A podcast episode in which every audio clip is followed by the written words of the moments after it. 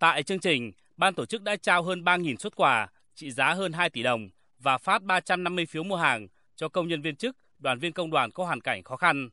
Liên đoàn Lao động tỉnh Cao Bằng cũng tổ chức các hoạt động chăm lo đời sống tinh thần cho người lao động như tổ chức các gian hàng giảm giá với các mặt hàng sản phẩm phong phú, tổ chức các trò chơi dân gian, vui chơi có thưởng với nhiều phần quà có giá trị.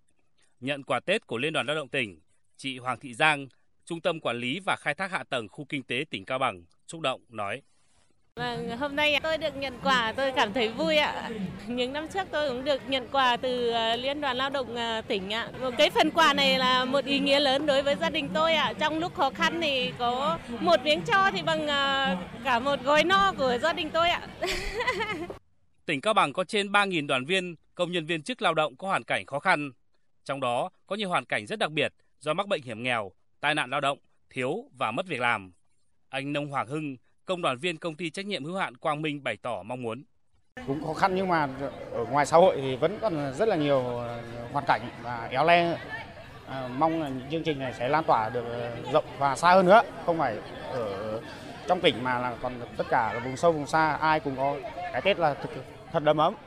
Với phương châm tất cả đoàn viên và người lao động đều có Tết, Liên đoàn Lao động tỉnh Cao Bằng đã chỉ đạo các cấp công đoàn phối hợp chính quyền, các đơn vị, doanh nghiệp quan tâm tổ chức tốt hoạt động chăm lo đời sống, thực hiện đầy đủ, kịp thời các chế độ chính sách cho người lao động.